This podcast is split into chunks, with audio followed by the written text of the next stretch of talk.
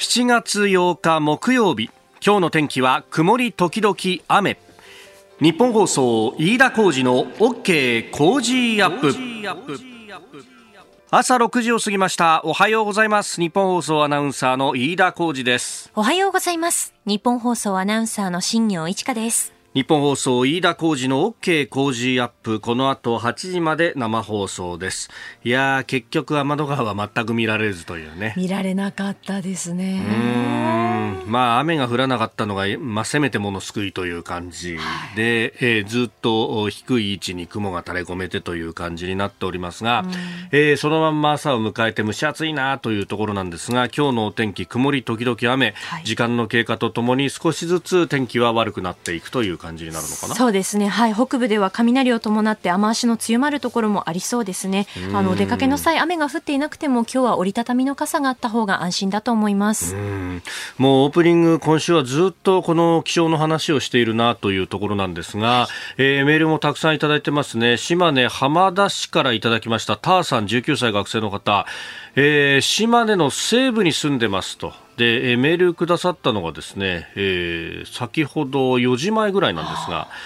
えー、書いてたのはもうちょっと前なのかな、ええ、今、8日木曜午前1時過ぎですと。えー、島根県西部、えー、外は雷雨、音がしています。えー、私が住む西部は、えー、昨日全国ニュースで取り上げられていた松江市や出雲市とはかなり離れてますけど、決して安心できません。近くには川があるんで、とりあえず避難情報が出たら逃れるように待機したいと思います。ということで、えー、不安な夜をね、えー、過ごしながら、そして、まあ、ラジオを聞きながらだったんでしょうかね、メールくださいました。ありがとうございます。ありがとうございます。えー、ということでですね、あの、気象に関する情報もいろいろ入ってきてますけれども、土砂災害のね、警戒戒情報は兵庫、鳥取、島根、広島、山口と、えー、出ておりますし、また、あのー、緊急安全確保に関しては取り下げられたということではありますが、はい、多くの地域で避難指示が出ているということであります。えー、お気をつけいただければと思います。えー、停滞する梅雨前線の影響で西日本から東日本にかけて日本海側を中心に非常に激しい雨が降る恐れがあります。えー、気象庁は土砂災害や低い土地の浸水、それに河川の増水、氾濫に、えー、厳重な警戒を呼びかけております。まあ、あのこれまでに、ね、降った雨で日本海側もそうですけれども大規模な土石流が発生した静岡県など、えー、少しの雨でも災害の危険度が急激に高まる可能性もあると、えー、いうことですでまた気象庁によると梅雨前線あさって頃まであさって頃にかけて、えー、本州付近停滞の見込みとなっております、えー、日本海側の沿岸部しばらく大雨になりやすい状態が続くということで、えー、今日の夕方6時までの24時間に予想される雨の量いずれも多いところで、え、中国地方200ミリ、え、近畿150ミリ、え、九州北部120ミリ北陸東海100ミリとなっておりますえー、行政からのね、え、避難に関する情報なども十分にお気をつけいただければと思います。えー、そして、まあ、熱海市は土石流が起こって大変なあ被害が起きたということであります、えー、日本放送では被害に遭われた方々を少しでも支援するためお聞きの皆さんから支援金義援金をお受けしております、えー、あなたからの善意のご寄付をお待ちしております。でこの義援金ですが銀行での振り込みをお願いしております。まあ他方コロナ禍ということもありますので、うん、なかなか直接お金を受け取るというのも、えー、難しいということで、えー、この銀行振り込みをお願いしております、えー、口座を申し上げます三菱 UFJ 銀行本店普通預金口座番号1856611三菱 UFJ 銀行本店普通預金口座番号1856611口座名義日本放送義援金でお近くの銀行からお振り込みください。えー、詳しくは日本放送ホームページ 1242.com をご覧いただければと思います。皆様の温かいご協力どうぞよろしくお願いいたします。あの熱海ビーチラインが次元的に通行を再開するということがあ静岡県のホームページを見ますと出てます、えー、今日のこの後9時から10日土曜日の夕方5時までに限って緊急車両と地元住民の車両の通行が認められるということであります。でこれあの料金所でですね地元住民かどうかというのを確認をするということですので、まあ、あの住所がわかる免許証等々、まあ、当然ね、えー、車運転するんで免許証は持ってらっしゃると思いますけれども、えー、提示をいただければと。で走行中はハザードランプ的点灯のもと時速40キロ以下でと、えー、いうことになっております。また、あの雨が降ったりとか応急措置の現場の危険が高まるなどした場合には事前の通知なく通行止めになることもありますんで、えー、ご了承いただければというふうにホームページにも書いてあります。まあ、ビーチラインものり面が崩壊したということもあってってずっと通行止めが続いていたんですが一応応急措置が完了したと、うん、いうことであります、まあ、ただ地元の住民の方と緊急車両のみというふうになってますが、まあ、少しずつ少しずつこうやって普及できるところは普及していっているという中で、まあ、少しでも後押しになればということの、えー、義援金であります、えー、ぜひご協力もよろしくお願いいたします。あなたの声を届けますリスナーズオピニオン、えー、ニュースについてのご意見などなどお待ちしております。えータイムラインを見ますとですね、はい、えー、岩田智之さんというロービジョンフットサルの選手、確か日本代表のキャプテンされてる人だよね。はい、ええ。ー、いよいよ東京2020オリンピック聖火ランナーとして、えー、埼玉本庄市の第一走者を務めますと。えー、実は6月26日土曜日の練習の時に怪我をしてしまいましたということですが、そうですか、そっか、今、埼玉をめぐって、ね、そうですよね、今、成果は。うん。そうか、いやいや、ちょっとね、まあでも、午前中、なんとかお天気持ちそうだし、そうですね、えー、うん、楽しんできてくださいね、またいろいろあの教えてください、どういう状況だったかとかね。はい。お願いします。さああ今朝のコメンテーターは明治大学准教授で経済学者飯田康之さんです。この後6時半過ぎから登場いただきます、えー、まずは来年度予算編成に向けた概算要求基準が閣議了解されたというニュース。えー、それから東京都4回目の緊急事態宣言発令へというニュース。さらにはそして5月の景気動向指数、えー、次期サイバーセキュリティ戦略。そして7時40分過ぎスクープアップのゾーンでは、えー、ワクチン接種供給改善意欲を示すという田村厚生労働大臣の発言、まあ、このニュースから、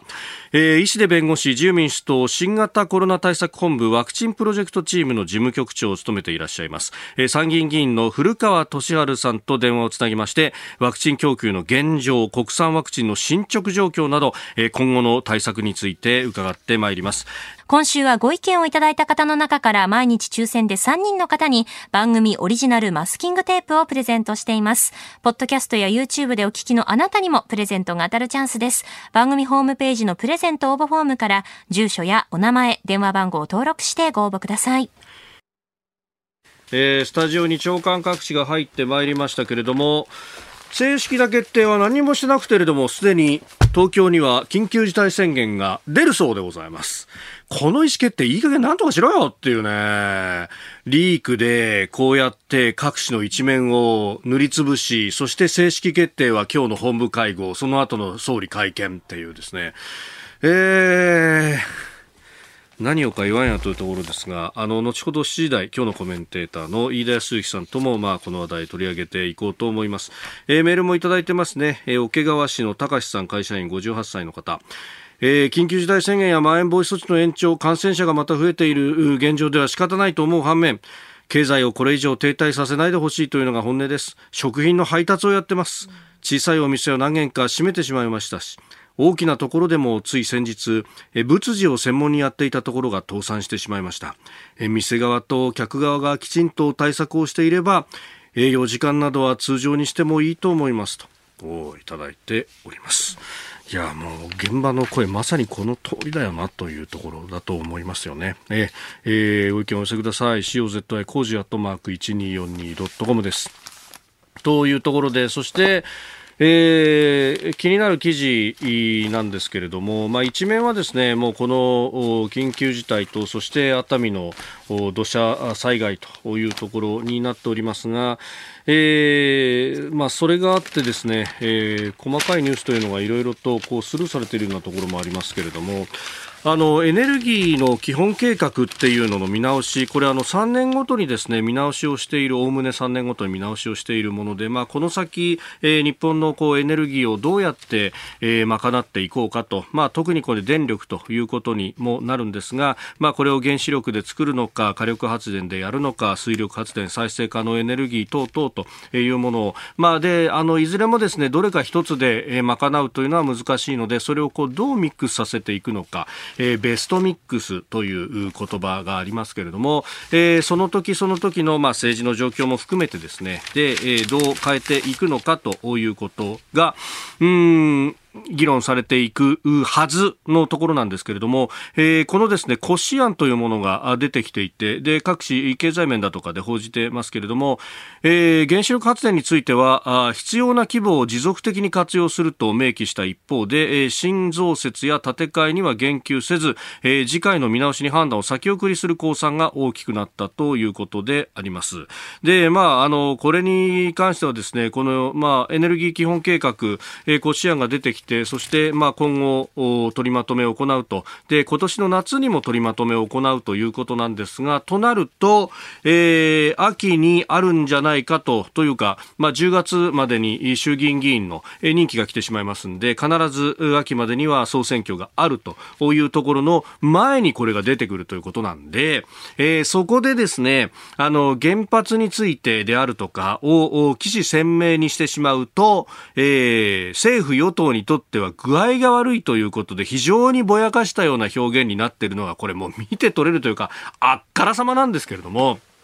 で、一方でですね、えー、まあ政権というか菅さんは、2050年までに温室効果ガスの排出量を実質ゼロにするという政府目標を対外的にドーンと出したと。で、えー、それに向けて2030年には46%の削減がと。まあ、あの、あまり根拠のある数字ではなく、某大臣が思いついたなんていうふうなことをですね、えー、言ってたりもしますけれども、私と同い年の。えー、これあの、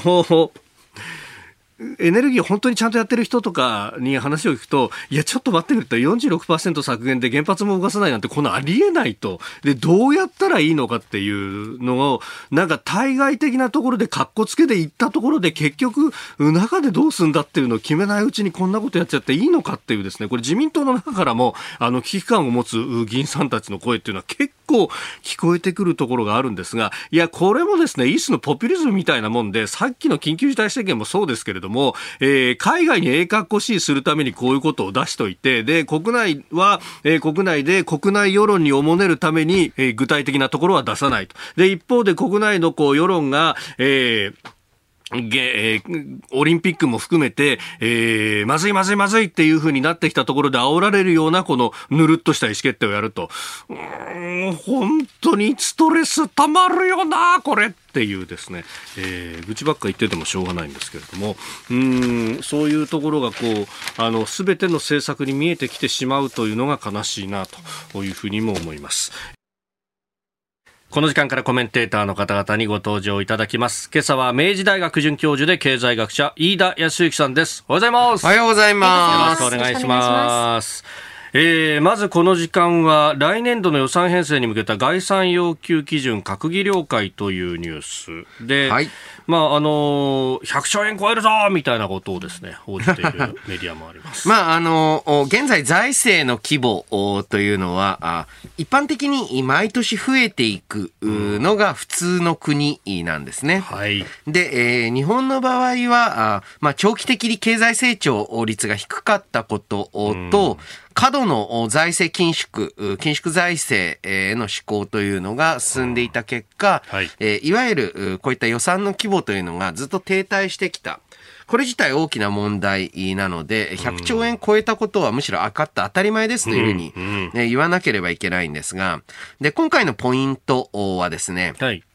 いわゆる各省庁に自分自身のアイデア、各省庁ごとのアイデアで重点項目への投資を行ってほしいと。例えばデジタル化。はい。で、これ各省庁ごとのその業務とか関連した中でデジタル化を進めていくために国があてか中央政府が、えー、全省庁への方針としてデジタル化あの予算をつけるだけではなく、各省庁に自分の仕事の範囲でデジタル化とか、あとはまあもちろんもう一つはクリーンエネルギーとか、そういったものへの対応を進める予算をつけて、で、えー、そういった項目であれば、えー、まあちょっと乗っけますよと、予算を。えー、そういうふうにして、各省庁ごとにアイデアを出してください。ということになってるんですね。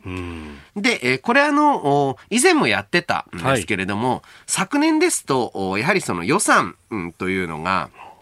まあコロナにえー、ステータス全をすべて、えー、コロナ対応、コロナ対策というところに集中していたんですけれども、えー、まあ、来年度の予算編成ですと。はい。えー、まあ、もちろんまだまだわからない部分もあるんですけれども、うん、いわゆる、アフターコロナの予算ですので、うん、えー、やはりもうちょっと中長期的な、えー、重点分野にお金を配分したいですよ、ということなんですけれども、うんえー、この理屈と公約はですね、はい、えー、どこにでもつくというね、うえー、有名な、はい、言葉がありまして、えー、競技の政策で、えー、まあ、クリーンエネルギーとかデジタル、はい、と全く関係ない話って逆に探すと難しいんですよ。確かにそうですね。えー、うん、ですから、名目上であったり、ちょっとだけクリーンエネルギーやデジタルに絡んでるあだったら地方創生なんかもっとですよね。なんだって絡みますから、ね。うん、えー、に絡んでるということで、えー、まあ、名目上重点枠みたいな形にならないように、どうやって各省庁工夫していけるのかっていうのがポイントになっていくと思いますね。うん。まあその辺ね、あの8月末でこれ締め切りが来て、その後精査っていう形になるんでしょうけれども、はい、まあその辺の折衝で、うんどうなるかってとこですか？そうですね。で、えー、さらに言いますと、うん、まあ、8月以降ということですと、はい、今後急ピッチで補正予算、えー、の審議が進んでいきます。はい、で、えー、現時点ですと、やはりこの補正予算の規模について、これと合わせて、結局、昨年同様、来年度予算と言いながら、はい、えー、まあ、今年度補正を含んだ、また、1.5年編成型の予算になると思います。はい、で、えー、日本の予算制度を、これ、えー、いろんな人が指摘してますけれども、かつてはこの年という単位を守りすぎてたと。こういった柔軟性っていうのは今後も必要になるんじゃないんでしょうか。えー、まずは概算要求基準について、えー、予算についてお話をいただきました。今日も8時までお付き合いいただきます。よろしくお願いしますさあ、今朝コメンテーターは明治大学准教授で経済学者飯田康之さんです。はい。引き続きよろしくお願いします。ますえー、後ほどね、また、あの緊急事態宣言等々も取り扱いますけれども、うん、うんまあ、あの、こういうこう意思決定みたいなものが都議選にも影響したんじゃないかというような、ね、はい、えー、ツイートもたくさんあいただいて。まあ、都議選といえばですね、都議選といえば、えー、まあ、板橋選挙区での、まあ、あの、無免許で事故るというね、はいはい、えー、木下富美子議員。えー、なんか SDG 党みたいなの立ち上げたんでしたっけ？なんか都民ファをね、うん、えー、除名された後、そんなのを立ち上げたらしいという。いや、まあ、あのー、どこもね、えー今週ちょっと大きいニュースが多かったので、えー、取り上げてないところが多いんですけれども、えー、まあ、何回も免停食らって、その免停中もツイッター等を見てると普通に運転してて。ね選挙カー運転してたりなんかしてた、ね、そうで、あの、原付も運転してるのツイッターで自分で上げてますから。で、えー、そして事故って、かつ免停期間だったことに気づかなかったっていう、もうね、えー、めちゃくちゃな事案なんですけれども、えー、えー、すごく不思議なもんで、えー、別のニュースが、まあなんて言ってもね、熱海等のニュースもありまして、はい、えー、ほとんどテレビ等でスルーされていると。えー、まあこれがね別に辞典が自民党で辞めると自民党の議席が増えるからかどうかとそういった関連性はわかりませんが、えー、テレビ等では取り上げられていないと。ワイドショーがいかにも取り上げそうなネタなんですけどね。そうなんです。やっぱでもね、いろんな他のニュースとの兼ね合いもあります。そういうことなんですかね。いや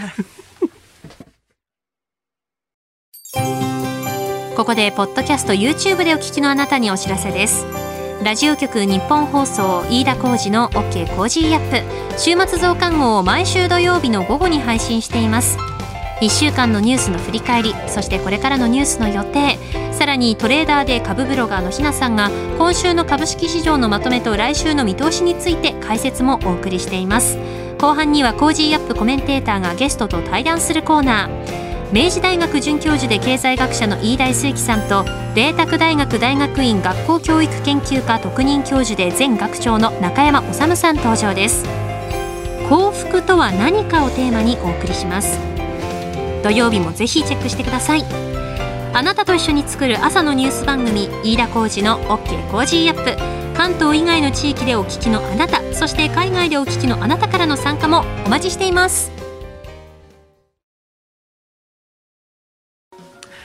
7月8日木曜日時刻は朝7時を過ぎました。改めましておはようございます。ニッポン放送アナウンサーの飯田浩二です。おはようございます。ニッポン放送アナウンサーの新行市佳です。あなたと一緒にニュースを考える飯田浩二の OK 工事アップ。7時台もコメンテーターの方々とニュースを掘り下げます、えー、今朝は明治大学准教授で経済学者飯田康之さんです。改めましておはようございます。おはようございます。お願いします飯田さんには番組エンディングまでお付き合いいただきます。では7時台最初のニュースはこちらです。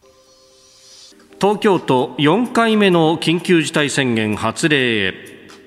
政府は新型コロナウイルスの感染状況が拡大する東京に対して今月7月12日から緊急事態宣言を再び発出する方針を固めました。また沖縄県の緊急事態宣言も延長し期限はいずれも来月8月22日までとする方針です。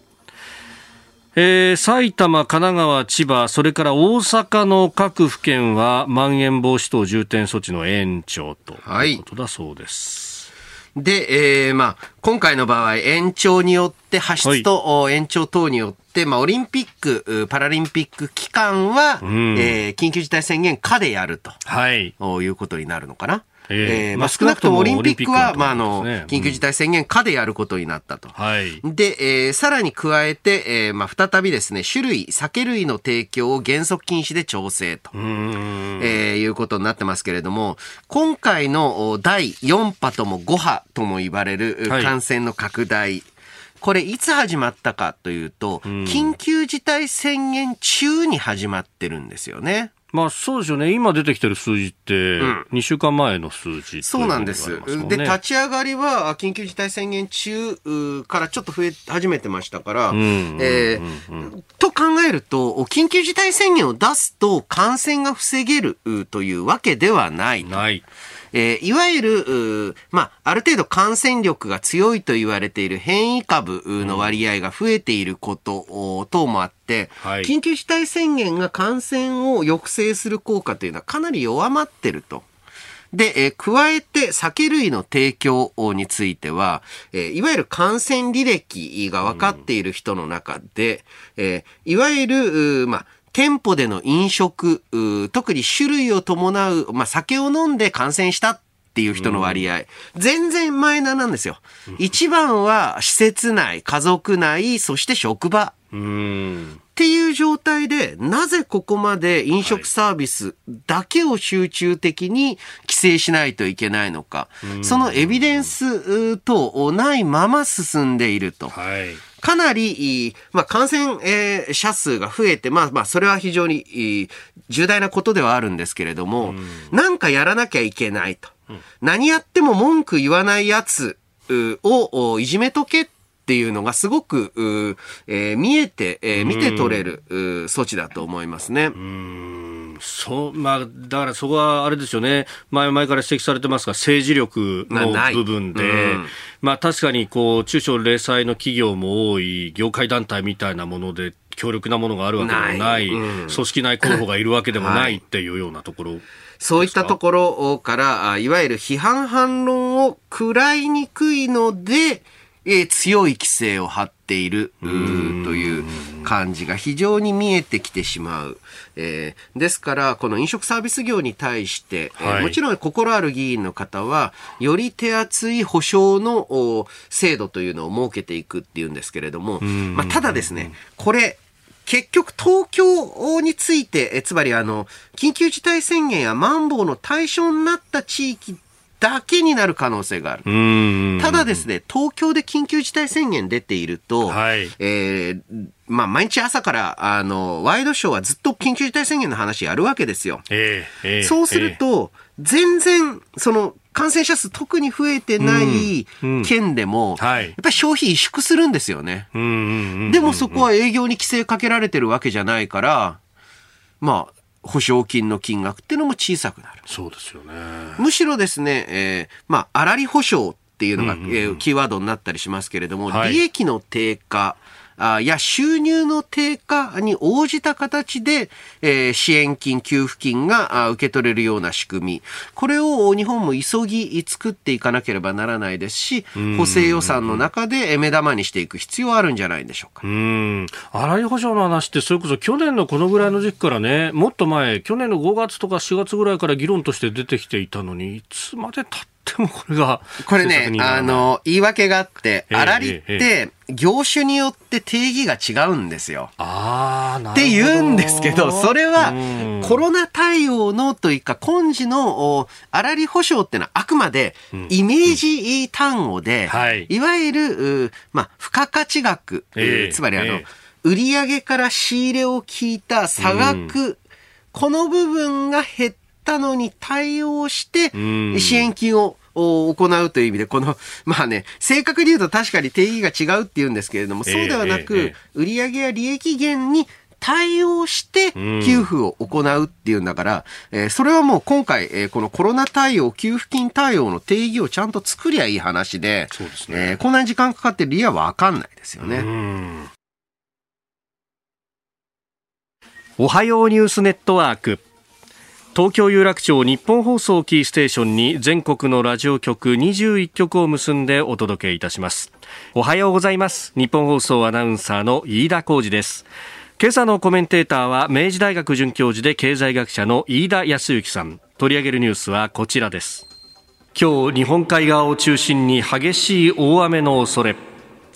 停滞する梅雨前線の影響で西日本から東日本にかけての日本海側を中心に非常に激しい雨が降る恐れがあり気象庁は土砂災害や低い土地の浸水それに河川の増水や氾濫に厳重な警戒を呼びかけています。これまでに降った雨で日本海側だけでなく大規模な土石流が発生した静岡県などでは少しの雨でも災害の危険度が急激に高まる可能性があります。気象庁によりますと梅雨前線はあさって頃にかけて本州付近に停滞する見込みで日本海の沿岸部ではしばらくは大雨になりやすい状態が続くということですえー、今日午前、えー、今日午後6時、夕方6時までの24時間に予想される雨の量はいずれも多いところで、えー、中国地方200ミリ、近畿150ミリ、九州北部120ミリ、北陸、東海100ミリとなっています。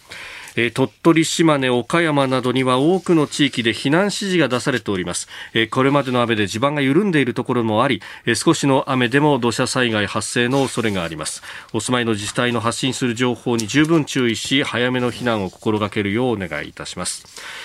えー、交通に関する影響ですが JR 山陽新幹線大雨の影響で現在新尾道と新岩国の間の上下線で運転を見合わせています。山陽新幹線新尾道新岩国間上下線運転見合わせ、えー、ご利用の方はご注意ください。この間の熱海といい、もう、日本列島至る所でこのね、豪雨、大雨というものが。そう、あの、比較的雨量少ない梅雨なのかと思ったら、終盤にかなり大掛かりなものを来ましたね。そうですよね。えー、先週の、まあ、金、土というあたりがね、はい、えー、この関東の南部から、うん、ん、静岡、伊豆半島とそうですね。あの、そして金曜日、私、はい、たまたま静岡にいたんですけれども、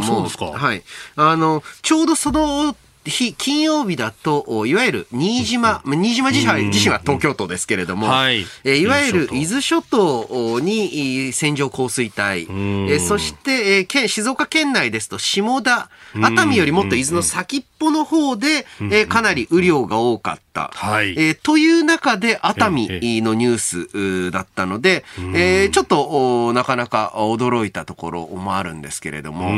え非常にですね、えこの、え雨の雨量積算の雨量が多くなっているので、はい。えー土壌がかなり水含んでますから、ん。何か、あもしかしたら、あの、その時の雨自体はそこまで強くなくても、最後のし通しになって、えーまあ、はい。い、わゆる土石流関連のお土砂崩れ等の被害というのが出る可能性あるう状態です。これ今、日本全国、うほとんどの地域で、はい。えーあっておかしくないん災害だという点、注意必要ですよね。さあ、そしてこの熱海、今現状どうなっているのか、今後の警戒状況について、えー静岡放送報道部の増田武史記者にお話を伺います。増田さん、おはようございます。おはようございます。よろしくお願いします。よろしくお願いします。えー今はどちらにいらっしゃいますか？えっ、と、私ですけども、災害対策本部が置かれているはい熱海市役所の近くのホテルに今います。ああ、今お天気いかがですか？そうですね、雨は降ってないんですけれどもええ、まあ雨が降りそうなぐらいな曇りで、まあこの後もまた雨ぱらつくかなという感じですねう。ーん。時折ね、強い雨が降ったりなんてことが昨日もあったということですが、現地取材されていて今の様子いかがですか？そうですね、あのーもう今日で6日目になるんですけれども、えなかなかこう救出作業がはかどらないということがずっと続いてたんですけれども、ん昨日ぐらいからですかね、あの1700人ぐらいの自衛隊の隊員の方とか消防の方が入られて、はい。えー救出活動が少しあの加速したような状況のですね。うーんこれ、あのね、現地でずっとお報道されていらっしゃいますが、どうですか、その先ほどね、あの飯田康之さんからもお話ありましたが、あのもっと伊豆半島も南部であ強い雨が降っていた、熱海でっていうのは、どういうお気持ちでした、一番最初。そうですね、あの初めあの、土曜日ですよね、初めあったのええ。は土曜日なんですけれども、はい。前の晩からすごくかあの私、当時、沼津にいたんです、いるんです。ああ、そうですか。あの拠点は沼津にあるので、沼津にいたんですけれども、えかなりの雨が降り続いて、まあ、河川がこう増水しているような、それこそもまた決壊するのかななんていうような警戒している中で、一旦小康状態になったのでよかっいいのかなと思ったら、一夜明けて、沼津市内で、えーかなりの雨が降って、はい。で突然、あの橋の橋がですね、えー橋脚が一部崩落するなんていう、あのニュースでもしかしてご存知かもしれないんですけれども、はいはいそんな取材はいをしていたんですうーね。んそういった取材をされてる中で、土曜日の10時半ですか、この土砂災害が起こったと。ええ。まさに取材しているときに、えーツイッターですよね、ご存知ですけれども、あーはい。あのええええその映像がですね飛び込んできて、えーまあ、まさかっていう感じで、ただ、あの映像を見ると、もう信じざ、えー信じら信じないわけにはいかないので、はい。もう急遽もう熱海に向かったというような状況ですね。最初は20名程度の行方不明者っていう報道がなされていましたが、ええ現場着くとやっぱそれほどそんなもんじゃないって感じでした？いや、あの当時、まあ、げまず入ってみた時の印象は、まあ、現地がこうガスってたりとかですね、あと熱海の特性なんですかね、こう山がこう連なってるというか、崖というか、うん。なんていうんですかね、あのお折りたたんでるような状況なので、見通せない状況でもあったんですね。ええ、だからうん、どのぐらいの規模なんだろうというの感じだったので、多分市の方も、で当時、曇ってたので、ええ。まあ、ヘリコプターなんかも飛べないので。ツイッターの情報、映像を見ると、まあ、ああいう状況ですけれども、本当にっていうのが、やっぱり、バイアスがかかっちゃうと思うんで、あなるのそのぐらいで済むんじゃないかという部分もあったですし、うん、果たして全体の規模がわからない状況だったですね。はいさあ、スタジオには飯田康之さんもいらっしゃいます。あ、よろしくお願いいたします。よろしくお願いします。えーかなりまあ大規模なあ災害になったわけなんですが、ええー当初、おいわゆる行方不明者、あまあ、安否不明者あの確認に随分う時間がかかったわけえーですが、ええ。えー市側では、あの、その住民基本台帳お以外に、その誰がそこに住んでいるのか、あ等のええ。把握というのは十分にできていたんでしょうか？まずあの、そもそもですね、あの安否不明者っていうのを、えー認識する時点のが、あの難しかったという感じですね。あの規模先ほど言ったように、規模がそもそも分からなかったということで、どれだけの範囲に何が起こっているのかっていうのを、市役所の方も分かりかねてたと思うんですよね。それが分かって、ようやく分かったときには、これ、かなりの範囲だっていうことで、えーちょっと見直さざるを得ないという感じなんで、それが多分2日目だったですかね、私も取材に入ってるんで、記憶にないんですけれども、まあ、それでようやく住民、これは、えー当初は警察のに、えー問い合わせ今、うちの人い。なくなってるんですけど、と問い合わせをもとにしてたんですうん。ね。でも、それだけじゃ済まない、これ今これ20人だけど、それだけじゃ済まないんじゃないかということで、ようやく、で、その時のベースが住民基本台帳しかなかったということですね。多分、お手元に、まあ、住民基本台帳って言いますけども、まあ、いわゆる住民票ですよね。ええなるほど。なるほど。で、これ、あの、発災直後に、県の副知事さんが入られて、そのええ。盛り土の崩壊というものに言及し、そこから報道どんどんそっちにこう、流れたという感じになってますが、これ、やっぱり前々からこういうリスクっていうのは把握されたからこそ、あのタイミングでパッと出てきたってことなんですかね？いや、全くそうじゃないと思います。ね違いますか？そうであれば、うんうんうんあの現地、まあ、もちろん地元の地元の方は、ええ。ーこの盛り土についてはすごく警戒してたっていうことは、あの今になればわかるんですけれども、ええええまえ。えあ、私もぬ、えー沼津ですので、はい相当遠くない場所にありますので、はい。えーそのことについては、あのー残念ながらそのことは、あの知らなかった、入って、まあ多分入って、難波副知事とか、まあ、もちろん情報あったかもしれないですけれども、はい。えー気づいてはいなかったとか、まあど、どこまで知ってたかということですね、逆に言うと、そういう報道は特にあまりなかった、目に接することがありませんでしたので、逆に言えば、それが分かっていれば、うん。行行政も今は指摘していたと言いますけど、それは表表沙汰になってませんし、指摘してたんだったら、まあ、除去されてても当然かななんて気がするんですけれどもね。はいなるほど。じゃあ、現場の崩落状況を見て、これはっていうふうになるほど、分かったということなんですかね。そうだと思いますね、まあ、専門あの技術系の専門家だということですので、まあ、そこら辺あと、やはりその全体がようやく分かった時点で詰めていって、うん。まあ、ようやく今、6日目になってということだと思うんで、南波さんもあの当初入られた時私も現地で会いましたけれども、はい。えー当初言ってたのは、ヘリが飛ばせないので、分からない。ただ、なるべくドローンとかで状況をは把握に努めたいというのが、まあ、第一声というか、発災直後、夕方ぐらいでしたので、6時間ぐらいです。ね、もう夕方だから、結果、翌日になっても、ででもう翌日もヘリが十分に飛べたかどうかですね、はい、そんな状況でしたね。なるほど、これからもね、まだ雨、えー十分考えられる中で、土壌等、地盤も不安定な状況続いているかと思いますが、そうですね。市役所側では、あ今後のお追加的なあ災害等について、どのような準備されている状態ですか？えー、と二次災害については、ですねもはい。う3日目ぐらいからあの警戒のセンサーがあって、ですね。あーなるほど。えーと住住民にも含めて、ですね、まあ、よくあるんですけども、こう一斉に、えー通報する型で、えーうん。なので、えー携帯の音が鳴り響くような感じで、なるほど。えーそれで、救出される方々も、うんうんえー作業を止めて退避するということを繰り返してます、ね、わかりました。ありがとうございました。えー、今朝のコメンテーターは明治大学准教授で経済学者飯田康之さんです。引き続きよろしくお願いします。よろしくお願いします。続いて教えてニュースキーワードです次期サイバーセキュリティ戦略政府は昨日サイバーセキュリティ戦略本部の会合を開き今後3年間の次期サイバーセキュリティ戦略案をまとめました。サイバー攻撃を疑っている行っていると疑われる国家として中国、ロシア、北朝鮮を初めて明記した形となりました。えーアメリカとロシアの間もね、今協議をしているというはい話も出てきてますけれども、で、えーこのサイバーセキュリティの問題、レベルを3つに分けてえー考える必要があると。ほうほう。一つは自衛隊のセキュリティ強化。で、えーもう一つは政府のセキュリティ強化。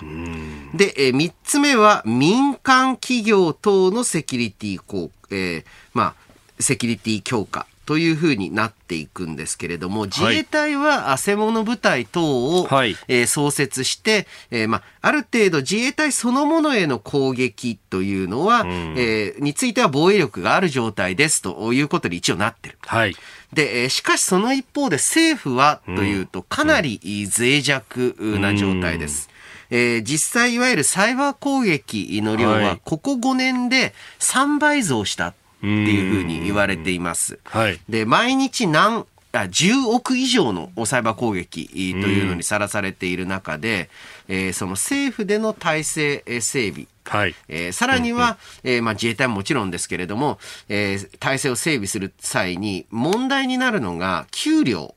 なんですね。はい。えーそれだけの能力を持った人であれば、いわゆる、うまあ、例えば、えー企業のセキュリティ部門であったり、またはその他の、おいわゆる、うまあ、ICT、プログラミング部門でもっと稼げちゃうんです。そういうことですよね。えー公務員の給料なんて、あの、まあ公務員の方の給料、どんなに高くっても、ええええまあ、あの、1000、そうですよね。えー1000万ぐらいですがそこまで専門的な技術者であれば、はい。もう一桁上が稼げてしまいますので、そうですよ億というこねと。ですよね。そうなると、どんなに高級取りの官僚でも、事務時間で2000万。そうそうそれ2500じゃあ。時間より上ってわけにいかないだろ、君みたいなことになると。でそれはね、時間より上えーで良いと思うのは、うん。かつて明治期、海外から外国人を、お雇い外国人とそうですね。まあ、あの、コンドル、ライト、クラーク博士だってそうですよね。そうですね。ボイスビアンビシャス。ええで、えー彼ら、あの、給料って、総理大臣の倍ぐらいもらってたんですね。うんで、今で言うならば、まあ、6000万ぐらいもらってたわけですよ。あまあ、今の総理大臣が3000何百万だとしてですけれども、えーそう考えるとですね、まあ、あの、いわゆる公務員の枠外の特別な、ああの、まあ、公務員なわけですけれども、ええ給与体系、報給表っていうのを作っていかなきゃいけない。これがまず一つうん。そしてもう一つ、えー日本の大きな問題は、この民間の方にあるんです。はい。で、えーこのサイバー攻撃、現時点ですと、えー日本へのサイバー攻撃、多くが日本の情報を取るために行われている。うーまた、あの、民間の個人レベルですと、クラックして、えーつまりセキュリティを破って遊ぶっていうものが、はい。えー多くなってるんですが、本気でサイバーテロを仕掛けようと思ったら、えーまあ、ターゲットにするのは民間の方なんです。ええで、えー例えば、あまあ、えーまあ、機械の、はい。医療機関のシステムとか、ん。あとは信号関連の管理システムとか、うん。なんだったら将来的には自動運転車の管理システムとか、はい。そういうところを狙った方が、セキュリティは低いし、社会に与えるダメージはでかいですよねうん。例えば銀行同士のネットワーク管理かもしれないですし、はい。で、そういった形でテロリストは一番弱い、またはテロ支援国家は一番弱いところを狙ってくる。そういう時にい日本のお民間って、このサイバーセキュリティの問題にそこまでちゃんと対応できてますかと。えー、未だにですね、えー、まあ、セキュリティなんだかわからないから、あまあ、ファイルといえば、ああの、なんだ、圧縮ファイルにして別荘でパスワードを送ってくるような、あセキュリティ意識のね、はいえー全く意味がないってことが全く意味がない。指摘されてますが。セキュリティ対策にぎ時間をかけている、えー日本の民間企業、甚だ不安。甚だ不安だというだけではなくて、ええこれが今後必要とされる、まあ、日米、オーストラリア、インド等のクアッド等の連携にもはい影を落としてくる。うーえん。ー洪水じゃないですけど、大体一番弱いところをぶち破ってくるわけですよ。そうすると日本と連携を密にすると、はい。アメリカ側からすると、いや、日本とこれ以上連携密にすると、そっから入られるから、あちょっと、危ないなちょっと危ないので、日本とある程度距離を置かないと、とか、うんうん切り離してセキュリティを考えないとってなってしまいかねない。はい。えーいわゆるうサイバーセキュリティに対する防衛、えーそして今後のインテリジェンスにおいても、えーいわゆる諜報、情報収集についても、その、仲間に入るべきだって議論日本してますけど、はい。入れてもらえんの？っていう不安が、この現状だとどうしても出てきてしまう。うん。だから諸外国の場合は通信に対してもある一定の監視をしてたりなんかもするんですが、憲法のそうなん規ですよ定で通信の秘密、そこがまた引っかかってくるわけですね。いや、まさに、まあ、他の国ではもうどんどん進んでいるそういったセキュリティ対策ができていない。んできていないと他国としては日本と協力するのが怖いっていうことになってしまう。うそうなってしまう。もちろんね、形式上は歓迎しますって言いますよ。だけれども、実効性のあるネットワーク築けないんだったら、名目だけクワッドでもいいですし、ファイブアイズでもいいですけれども、入ったところでもどうなんないわけですよ。そういった観点から、あこのサイバーセキュリティ、はい組み、立てていかないといけないと思いますね。お送りしております OK 工事アップ。お相手、私日本放送アナウンサー飯田浩二と、新業一華がお送りしています。今朝のコメンテーターは、えー、明治大学准教授で経済学者、飯田康之さんです。引き続きよろしくお願いします。よろしくお願いしお願ます。いします。続いて、ここだけニューススクープアップです。この時間、最後のニュースを、スクープアップ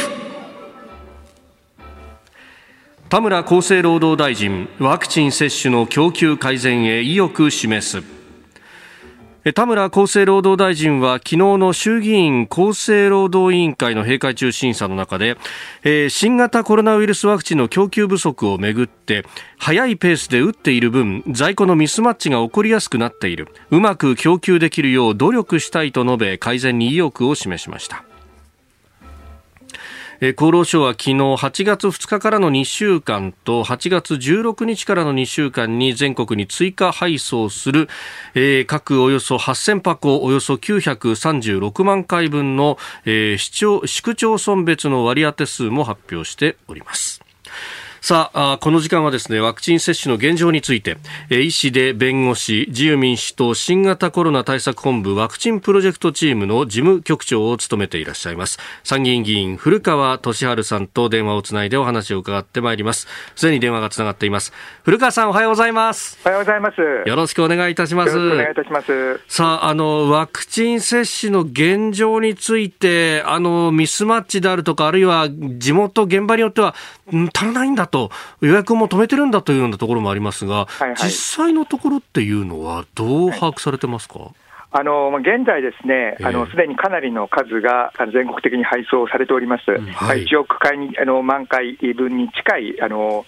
回数なんですけれども、1億 ,1 億回にですね、えー、えー、まあ、それにあのえーまあ、あの今、現に打って、ですね、はい、あのまだ半分ぐらいしか実は使ってない計算になってるんですね。それで、まあ、あの実はあのその半分ぐらいがまだ、はい、えー、この市中、まあ、われは国からも手放していて、かつさまざまな自治体間で今、えー、ちょうどあの、まあ、あの保留になってるというか、まあ、あの溜まってるわけですよね。でできれば、その自治体間でご調整をお願いしたいと、ただ、はい、あの難しいのだと思いますから、これ、県にもですね少しお願いをして、まあ、あのうまくそのワクチンの供給が、まあ、あのどんどん来ればいいんですけど、ここに来て若干数が、導入数が減ってきております。はい、まあ、そういうことでですね、少しあの、まあ、自治体の皆様にご迷惑かけてるんですが、まあ、要はあのここから、まあ、あの8月の半ばぐらいまではずいぶん足りる計算になっておりますので。はい。まあ、あの順次、接種を進めていただければというふうに考えております。なるほど、いや、不思議だなと思っていたのが、その番組宛てに結構メールや、ね、ツイッターでお医者さんからもいただくんですが、はい、地方部からのお医者さんからは、もう65歳打ち終わって、若い人たちにも打ちたいんだけど、行政止めてるんだっていうところがあると思えば、もう予約も取れないっていうところがあるっていうのは、まあ、人口比みたいなものもこれ、影響してるんですかね？そうですね、やはりあの小さい自治体であれば、あのまあ最初のうちは同じ数だけみんなに配っておりましたので、はい、当然、早く打ち終わることになりますよね、これあのあの、ある本当に小さい自治体ですと、あのほぼ1週間ぐらいで全員打ち終わっちゃったという自治体もあって、ですね、はい、逆にあの大都市圏になりますと、あのかなり人口がいりますので、接種体制を組むところから大変だったと、この,、まあ、あの自治体間のばらつきっていうのはですね、かなりあるというふうに理解しております。あそうすると、まあ、その中で人口の多い自治体とかに、まあ、メディアもこうクローズアップするような形で報道している部分が大きく捉えられている部分っていうのはあるかもしれないですね。えそうあのやっぱりあの亡くなったところは声を上げますけれども、はい、足りてるところは何も言いませんから、まあ、そういうことはあの、まあ、往々にしてあるんではないかと考えております。これ、しかし、その地方部と大都市圏でそれだけ差があるってことは、こう県内単位とかよりもさらに上の調整も場合によっては必要になってきますか？ああの一応、県内にですね、あのそれぞれお配りしておりますので、えー、あの私どもとしては、県内の調整で十分でやるというふうに考えております、うん、あなるほど、この辺平準化されていくっていうのは、こう時を追って、1週間、2週間ぐらいでだいぶ良くなってくるんですかね、えーとですねまあ、あのワクチンがどのぐらい入ってくるかってこともよるんですけれども、えー、あのえー、まあ、あの8月の半ばぐらいまでにはなんとか調整をしたいというふうに考えております。うん。お盆、あるいはそれが過ぎてぐらいですかね？そ、ね、こ辺に来れば、少しあの、まあ、今の接種体制、まあ、あのちょうどそこから先に入ってくるワクチンっていうのは、はい、まあ、1日に大体、えーまああのえー、80万回ぐらいの接種のスピードになってくるんですね、供給量が。はい、今あの、本当にあの皆さんに頑張っていただいて、120万とか150万回ぐらい打てる体制になってるんです。ですので、今はあのすごくあの、まあ、少し足りないってぐらいになってますけども、少しこのワクチンの教訓に合わせて、はい、打つあの施設体制も少し縮小してお願いをしていかなきゃいけないという段階に入ってきていることは確かなんです。さあ、スタジオにはあ経済学者、飯田康之さんもいらっしゃいます。よろしくお願いいたします。よろしくお願いいたします。現在、まあ、あの、いわゆる市区町村別の割り当てを行っている状況で、その割り当ての基準、決め手になる指標は何なんでしょう？はい、あの今まではですね結構こう、東部に配っていたところがあるんですけれども、今後はですねこれをあの、えー、変えて、ですね今日やっぱり進んでいるところ、これは我々私どもはあの一応、全国的なシステムで、どのぐらい接種されているかっていうのはあの分かっておりますので、これとその今までお配りした差が、ですね大きなところには少し供給を控えさせていただくと、まあ、いうことを今、考えているところであります。なるほど、えー、そしてですね海外よりワクチン接種が進んだ地域、国等を見ていますと、はい、えー、おそらく秋口ぐらいには徐々に、えーま、打ってくれない人という問題が出てくるかと思うんですけれども、はいはいはい、このワクチンに関する、いわゆる啓蒙等、政府、またはメディアを通じての啓蒙等は、どのような方針でお進めになる予定でしょうか？え私どもも積極的にワクチンを打っていただきたいということは、あのまあ、国のさまざまな行政で、まあ、お願いをしているところではありますけれども、はい、やはりその、え特にあのリスクの低い若い方々になりますと、えなかなかその自治体の間でこう予約をして、休みの日にわざわざ打ちに行っていただくというのは、なかなか難しいだろうと考えておりまして、まあ、その分は、まあ、できるだけその職域で、仕事で、まあ、平日行ってるうちになんとなくできちゃうと、まあ、そういう体制を取るのがいいのではないかという考えておりまして、まあ、自民党としては、この職域接種というものをしっかり進めていきたいというふうには考えております。